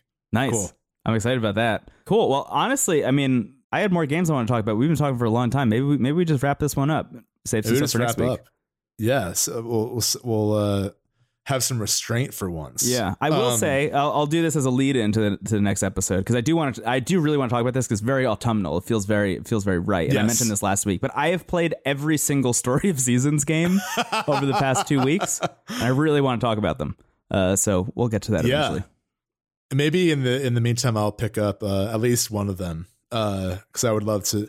I mean, we've been talking a lot about like town sims, life sim games like that. So um, I think that'd be with a fun conversation. Do you have one now that you've played them all? Do you think like is there one you'd recommend at the very least? Let's just do this. I played every single Story Seasons game over the past two weeks. I'll I'll boil I'll boil it down. I'll, I'll make sure it's it's a more condensed segment. Here's the thing. There's two of them that are available on the Switch right now. Sorry, there's technically three. There's one of them that's called Doraemon Story of Seasons, which is like a spin-off. It's like it's based on the anime, kind of weirdly similar to um Shin-Chan My Summer Vacation. Yeah, Um yeah. versus Boku no Natsuyasumi, like kind of a kind of a similar thing. Doraemon Story of Seasons is like we're gonna you know try and make this like big kind of all encompassing anime version of Story of Seasons. Uh, really poorly received, like so poorly received that I that's the one that I didn't play because people I I couldn't find really a lot of or even any positive discussion about that game. Yeah, it a little bit that- that's the thing. It's like we we always go out of our way to give things a shot, but if it's like a universally negative Yeah. response, like we can we can skip. It looks stunning. I, I think it looks really pretty, but I, I just couldn't do it. Uh, so there are two that are on the Switch right now. One of them is Story of Seasons, Friends of Mineral Town, and the other one is Story of Seasons, Pioneers of Olive Town. Friends of Mineral Town is literally the game that you and I played for the Game Boy Advance episode. Yeah. so uh, for those of you who don't know, Story of Seasons is a rebranded version of Harvest Moon. Harvest Moon existed for a long time. There were like just you should go on Wikipedia. It's wild. The the the breakdown of these companies that own the rights to these games is like really really well documented and is absolutely wild. But where it all netted out was some company kind of unrelated to all of this now has the rights to Harvest Moon and they're making really bad Harvest Moon games alongside yeah, yeah, that's what I've heard. the original company that now owns the rights to Story of Seasons, but also owns the back catalog of Harvest Moon and has been remaking old Harvest Moon games with Story of Seasons branding, which is like I know weird Ouroboros of ideas that I just went through very quickly. Um, that's kind of where we're at. So the first and then there's the Rune Factory Splinter. Uh, Yes. the, the branching path. Yes, which is the same company that's making the Story of Seasons games. To be clear, like that, Yes. that's all under the same umbrella. Um, which is interesting because it feels like they're kind of cannibalizing themselves a little bit there, but they're they're going after different things. Um, and Yeah. you and I talked a little bit about farming sims and life sims and town management stuff, especially based on people's reactions. I think to the Nintendo Direct that happened recently, where they showed a bunch of farm sims in a row. People were like, "There's too many of these," and I thought to myself, "I'm interested in what all of these are doing differently." but also had a nagging thought in the back of my head that was like, I don't actually really know what I like or dislike about farm sims. Like I, I played, I played, you know, the Harvest Moon games for the Game Boy Advance. I played a, a, a bit of them for the DS when we did the DS bonus, but like didn't really click with them as much as I did with Rune Factory, which immediately hit me when I played Rune Factory 3. And I had played like Stardew Valley and and now the Harvestella demo, but I was like, I need to just like sit down and play what people consider to be like the farm sim game. So I, I got every Story of Seasons game uh, on the 3DS and up. Um, so I also got the two for Switch. What I'll tell you right now, Steven, specifically, and, and maybe this will apply to dear listener, but but this is for you. I think that if you download Friends of Mineral Town, the Story of Seasons version on the Switch, I think you'll have a good time, but you will immediately bump up against the fact that it is the exact same game as the Game Boy Advance version, just with different graphics. I see. They Yeah. There are there are some quality of life things that they've changed here and there, but it feels so similar to that game that I really did feel like I was replaying a game that I had already played before, um, which was a little bit of a bummer. That said, Pioneers of Olive Town is like a wholly original, totally new thing that they're making. Totally different art style. They're like really trying to get more ambitious, I think, with with what that title can be and what what Story of Seasons can be, which I found really admirable. But they also took a step back in some places. So Friends of Mineral Town is everything that you know and love, right? You're sitting down, you're doing all your farming. There's this like really kind of rich town that you can go and explore, and really great characters who immediately are so like presently interesting. Like as soon as you start talking to some people and they say like one line, you're like, I love you so much. And Yeah. I, am going to raise my friendship meter with you as much as I possibly can. You can tell that Stardew Valley pulled the most from that one. Yes. Like uh, having played a, a bunch of Harvest Moons now, like that is the one. I mean, the framing device is exactly the same. You like work a dreary office job and then, you know, you're given the promise of this farm. And yeah, like all the townspeople have, like, there's the guy that like doesn't really have any friends and just goes to the church every day. Like, not even out of religious obligation, but just like is there just to be somewhere he can like be at peace. Yeah. And, and and the priest every once in a while is like, hey, can you go talk to him? Like, can you just like, you know, Yeah, can, can you deal with this like Les Mis extra? yeah. And then you know, there's the doctor named Doctor. You gotta love him. Uh, but you're right. Like everyone is so immediately gripping in the same way they are in Stardew Valley, where like Stardew Valley has kind of the uh, the three houses approach, where everyone is sort of an archetype, but then you unlock scenes with them, and and there's more going on. So there's like I always really liked the jock in Stardew Valley, who you know comes across like just a typical jock and then you learn like he's got a lot more going on he has this sort of tragic story and he lives with his grandparents and Yeah. there's like you know kind of a steve stranger things redemption arc there um so not that being a jock is a bad thing but you know you can write him off easily if you don't get to know him well Yeah, you think he's going to be one note and he's two notes, and that's impressive. he does if you marry him which i did he does change your wallpaper to like an applebee's pattern of footballs and other sports balls Really? and it's it's reason enough for a, a swift divorce i'll say that much about alex uh but anyway story of seasons Uh, yeah, so so Friends of Mineral Town has all the stuff that you know and love. It's just like presented in a much nicer way, I think. Um, and and that's gonna work for some people. Like if you haven't played those games, you'll probably like it. But in playing it, I I felt a really strong sense of there's got to be a better version of this in terms of just like the farming. Like the focus on the farming in that game, I think is pretty strong, but they're they're equally as focused on the relationship building in Friends of Mineral Town. And the farming doesn't feel very good, I think, in that game. And that's kind of my biggest issue is like it feels really similar to the way it did on the Game Boy Advance, which you and I both said in that bonus was like, it's a miracle this game works. Like they use every button and there are combos of like I need to hold down the L button, then press B, then press the R button, and then use my D pad to like choose an item, like things like that. It almost feels like a PC port to the Game Boy Advance, Yeah. where it's like th- there's not enough buttons for this game. Yes, um, but it's miraculous that it works, and it is really good. Like, yeah, you and I both had a really good time with Friends of Mineral Town, and more Friends of Mineral Town on the Game Boy Advance.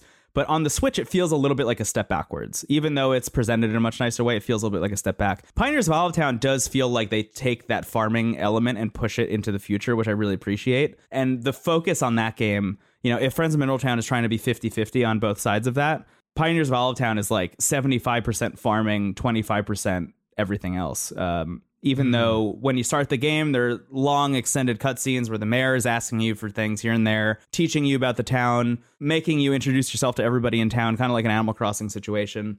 But weirdly enough, none of the characters have gripped me at all in that game. Um, and and from what I've seen in reviews and stuff, that never really changes. Like even if you marry somebody, when you talk to them, like in the town as they're like going and doing their daily stuff, they'll be like, "Hey, how are you?" And like that's as much information as you get. and they don't really like change their dialogue at all when you've been married or whatever. So what do your husband? What do you and your husband talk about? We're all talking about the emperor's murder. it's like Yes. NPC bottle dialogue. Yeah. Yeah. Uh, well, he, yeah, he tells me a lot about uh, how he used to be an adventurer like me. I don't know.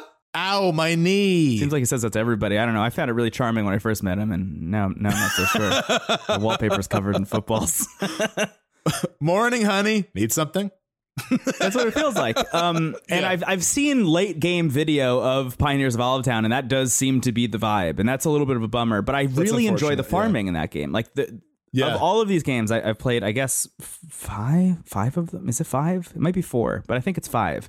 Five of these games at this point over the past two weeks. Pioneers of Olive Town is the one that engrossed me the most immediately because I think the farming is so good and it feels so interesting and it and it looks presentationally like we're pushing the genre further and that's kind of what I was most interested in. So if if you were to ask me which one to check out, Stephen Hilger, I think that you should check out Pioneers of Olive Town because I think you'll find it more interesting and fresher. Even hmm. even with those caveats that like the relationship building stuff isn't that interesting. Being able to like there are elements where you get to invest in the town and build up new shops and and fill up the museum and things like that. Like all that still exists and that's all really cool. Upgrading your tools and your abilities is like also really cool. Um, it kind of weirdly, speaking of Oblivion, has kind of an Oblivion level up system where you have a bunch of stats that will increase as you just do things naturally. Um, whereas the Friends of Mineral Town games on the Game Boy Advance and also the Switch version is like you upgrade your tool specifically. So like by by watering your can a lot, you can then send it to get upgraded and then it'll upgrade and then it'll be a better watering can. Pioneers of Olive Town is more like, well, you will just get better at watering or you will get better at, you know, using the the scythe on on uh, wheat and grass and stuff. Uh, and it'll take less energy. And I appreciate that a lot.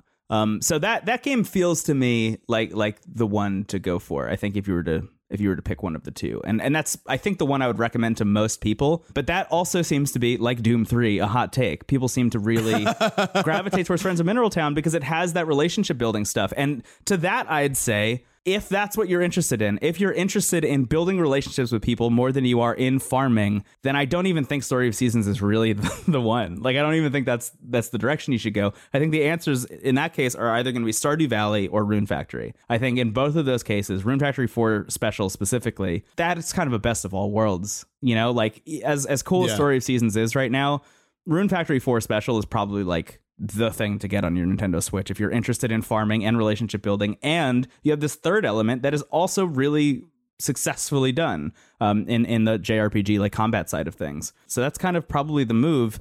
I think until Harvestella comes out, for me at least, because I I Yeah. loved loved loved that demo. And what I appreciate about Harvestella, especially against Pioneers of Olive Town right now, I, I I hate to pit them against each other in this way, but it's kind of what this whole segment is. The thing about Harvestella is that they don't even allude to the idea of relationship building. Like in Pioneers of Olive Town, when you talk to people, there is a little heart meter that fills up as you get to know them better. Like they they are saying this is a piece of the game and you should invest time in this, but you're not rewarded for it at all. Harvestella doesn't give a shit about that. Harvestella is like these people are here to be shops and NPCs, you know? they'll say things as the story progresses, but you're not going to like fall in love and get married and have kids with any of these people in this town.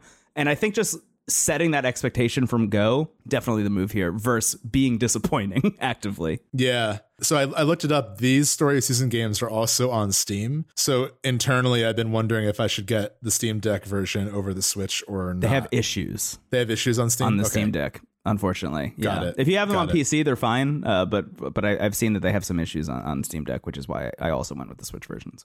Honestly, you've kind of sold. I know you you gave a very insightful reason as to which one I should get, but I'm kind of sold on both because I like more Friends of Mineral Town enough to just want an easier version of it to play. Yeah, you know like as much like that was one of my favorite games on game boy advance and i really loved that that original presentation but like it is a bit of an ask with the weird controls sometimes so like the idea of like a slightly streamlined version of that while not super creatively interesting i do see a place for and i think you're right that uh, pioneer of olive town sounds like the more original one mechanically at least. Yeah. So I think what you'll find about both of them, yeah, it, it, regardless of which one you go for, what I appreciate at least about Friends of Mineral Town is when you start the game, and all of them have all the story seasons games have this. But when you start the game, it asks you if you want to play in like normal mode or they have a mode called Seedling, and that just means that your money or the money that you get from selling stuff is increased, and you can uh, increase your stats a little bit faster. So I think like if you're gonna go play Friends of Mineral Town, definitely turn that mode on, and then you'll feel like you're progressing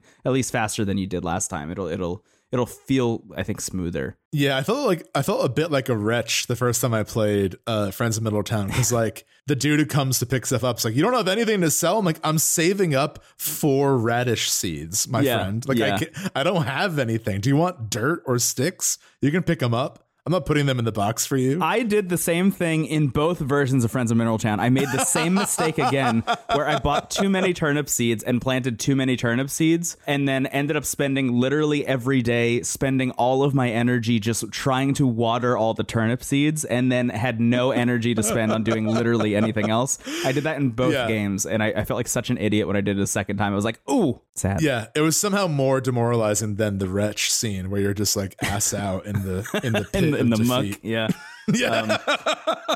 but uh yeah friends of middle chat look i, I don't i don't want to dunk on that game again if you haven't played it like i think it's really good uh i, I just think if Yeah. you're if you're going into it with the specific experience i'm trying to have i do think pioneers of Town is going to be like a more interesting a more interesting uh, avenue um and when it comes to the 3ds ones story of seasons like that's it that's just what it's called is on 3ds i I just didn't like it very much. Unfortunately, um, it immediately launches you into an extremely, extremely long opening tutorial section um, that Oh, felt like really grating. And then by the time it was done, I realized that the game like didn't perform very well. Also, again, like you and I aren't really like performance snobs, but I it was like really noticeable how often the game would like lag and skip and have like frame rate drops and stuff. Even on the 3DS, it was like really not doing very well in just like basic farming tasks. And that was like, well, at that point, if I if I don't feel good doing the farming in the farming game, then uh, maybe this is not the one.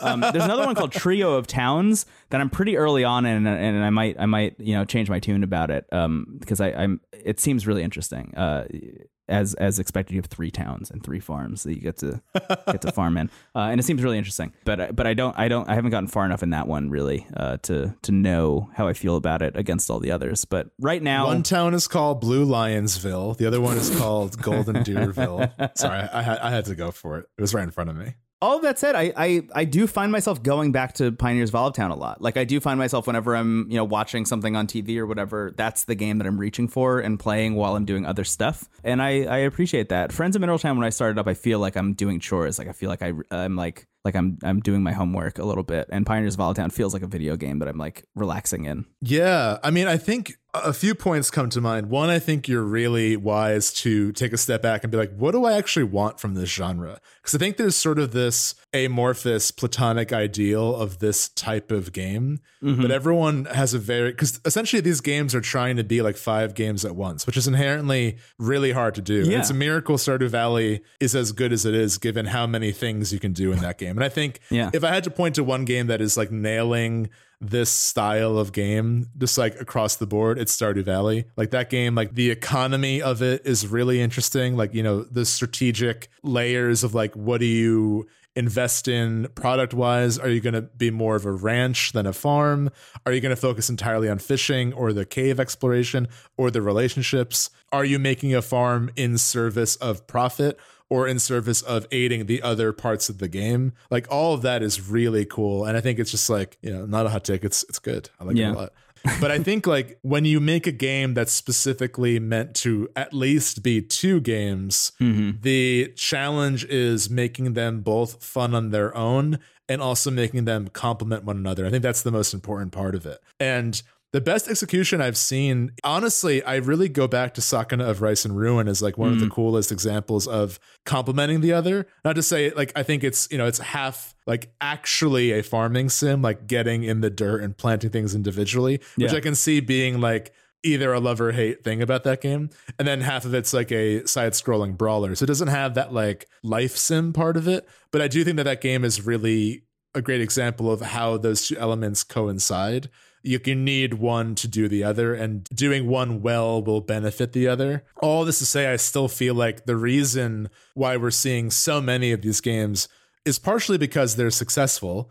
Like there's a lot of games that have done really well in this space, but I still think like there's so much yet to do in this style of game. I And that goes beyond farming, like we said. So I think that's why you and I are are excited to see a lot of people. Like obviously it's easy to scoff at like everyone trying to do the same thing. It's sort of like uh Souls likes in you know 2018, where it's just a million games saying that they're like Dark Souls, but they were kind of superficial in what they were taking with it. Yeah. I think we're seeing that superficial wave of popularity now. But I think from that we're gonna get like the Hollow Knight of farming sims. We're gonna get like the game that is you know, like Stardew Valley, taking inspiration and making it wholly their own. And I'm really excited to see what direction these style of games can can grow into. Yeah, yeah. A lot of lot of seeds being sown, you could say. um, Dude, October, the harvest. the thing I I'll say this about Stardew Valley, I as much as I love that game, we have a whole bonus about it. Uh, obviously, we love it dearly uh, enough to do a bonus. The thing that always rubs me the wrong way about it is is how complex its systems are and how Yeah, few sure. of those complexities are explained in the text in the game. Like uh, weirdly similarly to Elden Ring, you do need to like look up a wiki to understand fully what you need to do in Stardew Valley, depending on what you want to invest in sometimes. And that's why I was so interested in like what is Harvest Moon doing? What is Story of Seasons doing? How much of that stuff is tutorialized in a way that feels good? Uh, which is you know why I bounced off of the the the 3ds one and why I'm enjoying Pioneers of Olive Town um, because I, I think the way they tutorialize like the farming and life sim stuff in that game feels really smooth. It feels it feels like a like a like a gradual experience instead of like a I'm being thrown into the deep end and I need to understand why this person doesn't accept my turnip as a gift. I also I wonder if Pioneers of Olive Town is working well for you because of the focus. So you mentioned that it's 75% farming. Yeah. I wonder if that helps the experience where like rather than trying to do five games at once, all kind of okay, they're doing one and a half games well, or at least one game pretty well. Mm-hmm. Yeah. So I wonder if that helps in addition to everything you said. Yeah, I think that's probably the case. And as I'll I'll mention again, I'm really excited about Harvestella, Stephen. Yeah, I'm, I I am very early in the demo, so I I don't really know what I think yet. I do think it has a bit of a slow start, but I'm optimistic that I will enjoy it. And honestly, I'm really curious about Rune Factory 3 special as well because Yeah. I feel like it's pretty identical to Rune Factory 4, but I like the setting a little more. I like living in the big tree. I didn't get far enough into it. On like I, that was definitely my favorite like game like this on the DS because that's when you could tell Harvest Moon was losing a little bit of steam. Like the DS Harvest Moon games are they're they're fine, but they're like really not trying to do anything new. They're just sort of like, you're back. it's like back to school. Yeah. Whereas Rune Factory 3, like warts and all, it's doing something really unique, at least at the time. So I'm curious to see what that Switch port will like change or add to that game. Because I could potentially see that being like alongside Rune Factory 4 special is like the game to get on Switch. I think it'll be hard to decide which of the two to tell people to get when that game is out. Yeah. And, and to be clear, Yeah. that game's not coming out until I think spring of 2023 or something. Like it's, it's Oh, okay, it's you got some long time to now, think yeah. about it. So if you're if you're looking like to get into the autumnal spirit and like harvest a pumpkin in a video game, uh, I, I would say Rune Factory 4 is prob- probably the one to do it in. If you really want the like streamlined farming experience, uh, I, I would say Story of Seasons Pioneers of Olive Town is probably my go-to if I if I were to pick one. Cool.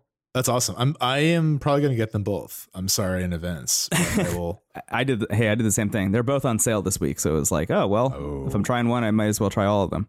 add it to the pile. Switch games. Yeah. Yeah. So what Switch games would you recommend? Every Story of Seasons game, Rune Factory 3 and 4 special, And 250 other games. Mario, Zelda.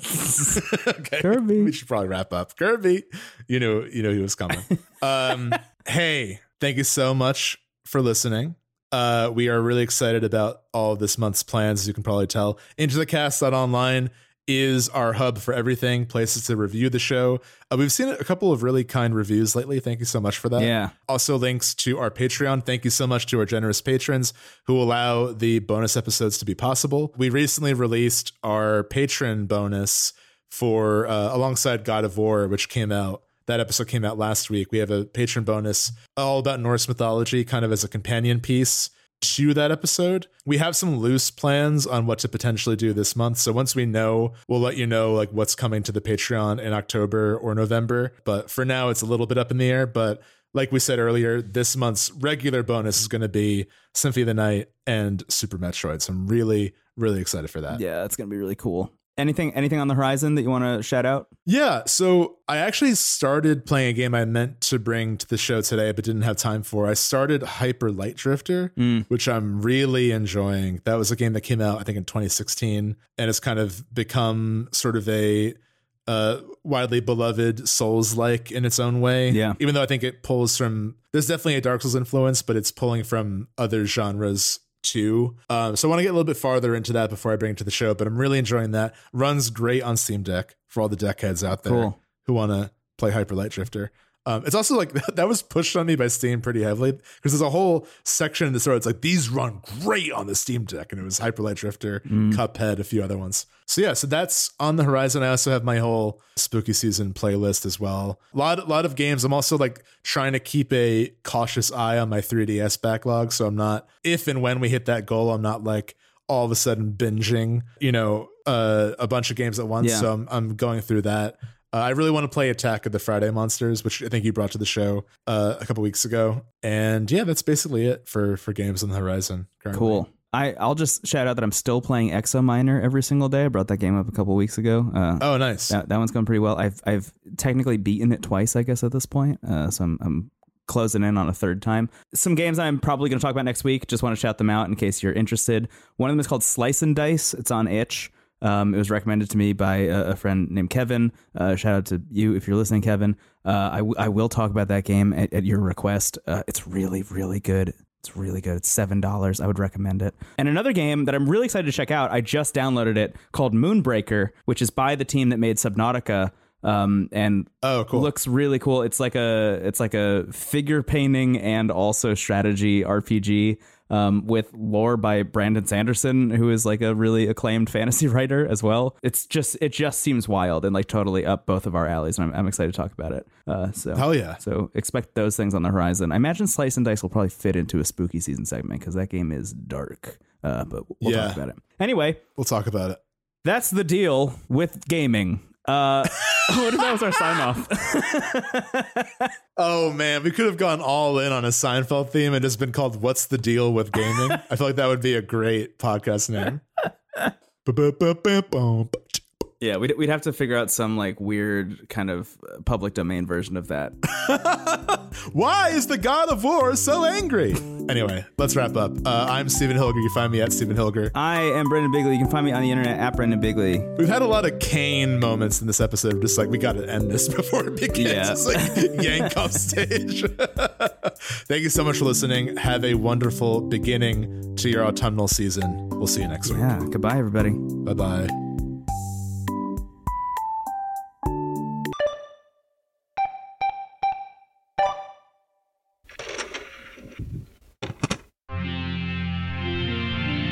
TWG, the worst garbage. Online.